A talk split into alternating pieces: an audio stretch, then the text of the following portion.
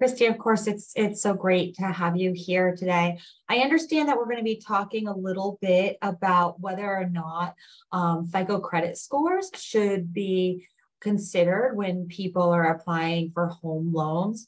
So I'm hoping that perhaps you could tell us a little bit about your background and then we can talk a little bit about how we got here and um, maybe some information, provide our, our readers with some information about what the study says and what you think that means, not only for um, capturing the sentiment of Americans, but what can be done um, to make sure that people's um, overall finances are more accurately represented when they are looking for home loans. Great, great. Thank you so much for inviting me to participate. Um, you know, a little bit about myself. Um, I am a 30 year plus veteran in the mortgage industry, so have been passionate about this industry for a long time. Most recently was with Fannie Mae prior to joining FormFree. Currently, I am the Chief Customer Officer here at FormFree, a fintech, which is, um, I mean, we're really committed to democratizing lending through empowering the consumers with their own data. And, you know, prior to Fannie Mae, I was working with companies like GE, Wachovia, all in the mortgage space. And for for all of these years, um, we have relied on one credit vector, which is the traditional scoring model to understand the consumer's ability to pay. And here at FormFree, we, um, as an inaugural leader in the, the, the digital transformation space for the mortgage industry, we saw all of this rich consumer data that allowed us to understand the consumer's ability to pay in addition to the FICO score, which is a measurement of how you paid in in the past. Um, so we we developed some um, products that we thought would be helpful for consumers who may or may not have had the opportunity to develop those high credit scores, such as you know people who rent. Um, you know their landlords are not reporting to the bureau, so therefore they don't get the the credit, if you will, um, in their FICO score.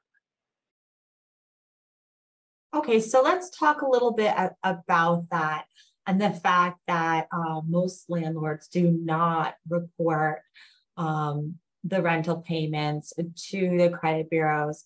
What does that mean for the average consumer? I mean, you have years of payments, maybe sometimes on on time that are not being counted counted for you. Yeah, that's a great question. Um, so there are some corporate landlords that do report rent to the credit bureaus, which is great. It's the fastest way to show and document that you've got the um, the willingness and have paid consistent rent payments throughout your rental history. And when mortgage lenders are looking to evaluate consumers to see if they are mortgage ready. They want to see have you made consistent rent payments? And they also want to see what is the jump between your rent payment and your mortgage payment. Um, so the fact that most landlords, um, small landlords, do not report to the bureaus doesn't give the consumer that opportunity to build that credit score. You know, we've all heard, um, you know, from the when we get out of college, you got to build up your credit, you got to pay your bills on time. Well, if if the, a segment of the, the American population doesn't have the opportunity to um, have their landlord or have their rent payment submitted, then they are um, being their their credit invisible, if you will, with the rent payment. So you've been making these payments, and you are ready to make uh, the jump to to home ownership, but your credit score is not high enough because you haven't been given the benefit of the credit scoring agencies to see that you consistently made the payments. So right now there are um, 45 million Americans without a credit score. There are a lot of um, communities who are prefer cash. Um, they don't have landlords or rents that is that's reported to the bureau. So we've got to figure out as an as a mortgage industry how do we serve all of these people with low scores or no score um, even though we know that they have been paying rent and we can see that through their bank data, their bank account data. So we can calculate it, we can see it, we can understand what kind of disposable and discretionary income they have left over after they pay rent, which is a great alternative to looking at do you have the affordability to make that that that house payment? And have you proven your credit worthiness by making those consistent payments?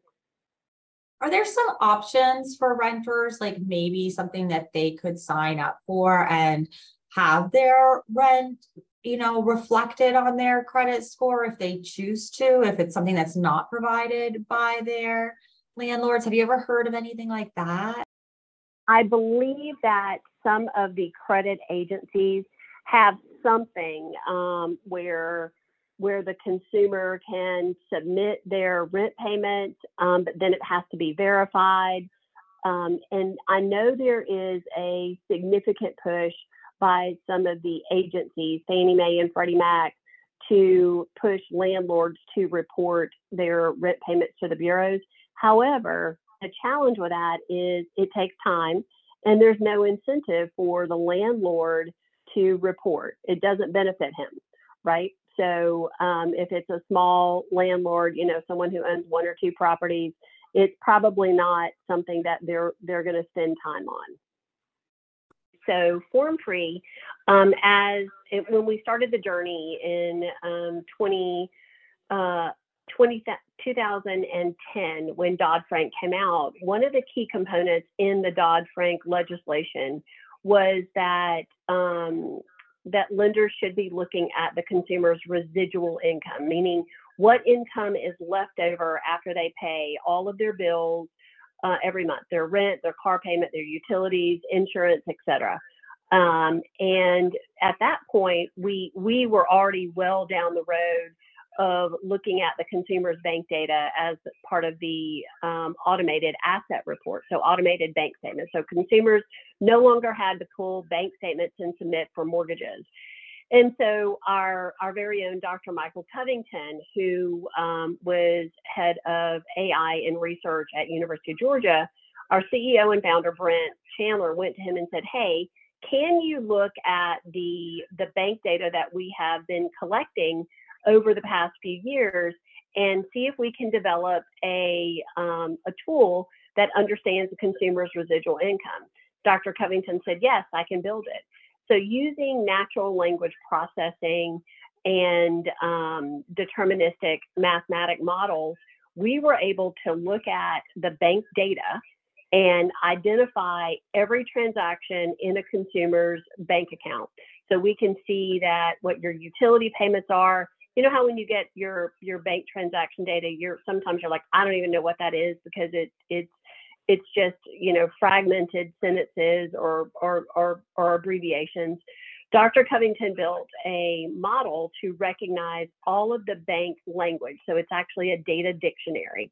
And from that we could determine the consumer's residual income we understand we can identify their rent payments that are coming out of their bank account we can calculate this residual income, disposable income.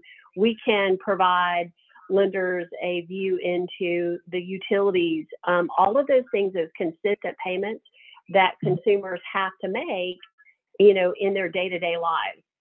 So our premise is, and, and we've done some testing with with a top five national lender on their book of business um, that used our our signature product AccountChek and we have determined that RICKI, Residual Income Knowledge Index, is as powerful of a predictor of delinquency as traditional credit scoring models.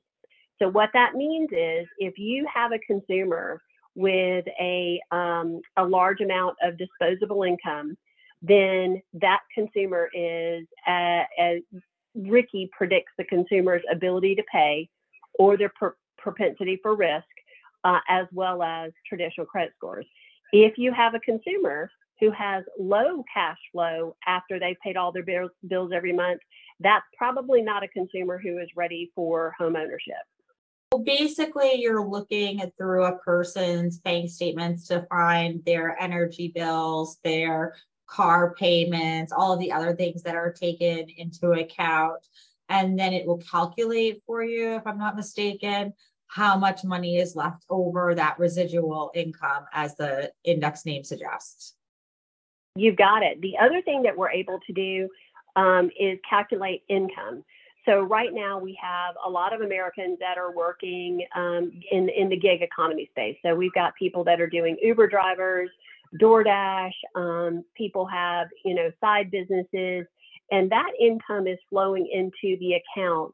And sometimes if income is not uh, consistent for two years, lenders have a hard time using that income because you don't have W-2s to document the income. So what what our what our what RICKI does is it looks at all the transactions, income and expenses, calculates income, identifies it. Is it consistent monthly income or is it a one-off transfer? And then the lender can see as much data as we can get from the consumer's bank account. It's consumer permissioned.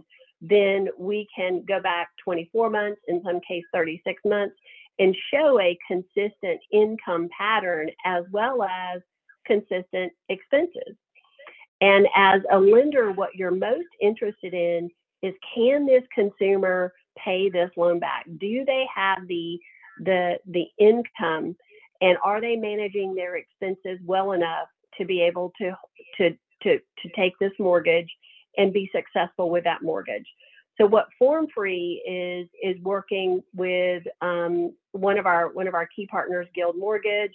We've been partnering with um, some of the agencies, Fannie Mae, Freddie Mac, the Federal Home Loan Bank System, as well as um, HUD, in showing that now that fintechs have come out and they are looking at all of this data, there are other tools available to understand the consumer's risk.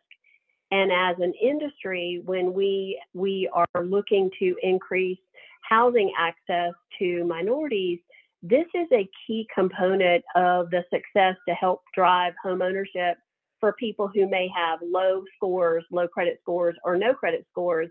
If you can show their ability to pay some amount and through their, their bank data, which is immutable, it can't be changed, it can't be fudged, it is coming straight from the financial institution, then you've got a consumer that is is home ready. What has been the, the response from um, some of these agencies and, and, and Fannie Mae and Freddie Mac when it comes to um, looking at these alternative ways of collecting data that's comparable or superior to FICO scores? Uh, you know, I have to applaud um, Director Thompson at FHFA, Federal Housing uh, Finance Agency, who's the regulator for both Fannie and Freddie. Um, under her tenure, um, Director Thompson has helped the agencies expand their um, the utilization of alternative data. So, looking at bank data to verify the consumer's rent payments, looking at the bank data to do cash flow analytics. So both Fannie and Freddie announced in 2020, late 2022, I believe, um, the utilization of bank data to, to identify rent payments, which has helped some first-time home buyers who did not have, um, whose landlords weren't reporting to the bureau. So that that's a very much a positive. And then in the past six months, both Fannie Mae and Freddie Mac have also instituted cash flow analytics as part of the automated underwriting system. So they're receiving the bank data and then they're doing their own um, cash flow analytics inside the automating underwriting systems. So what we're seeing is, I think, a transition in the industry where we're recognizing that alternative data, um, consumer data, is powerful to help um, to help the lenders see the risk associated with the consumer, that there's more than one vector of risk um, that you can look at to understand if the consumer has the ability and the willingness to repay.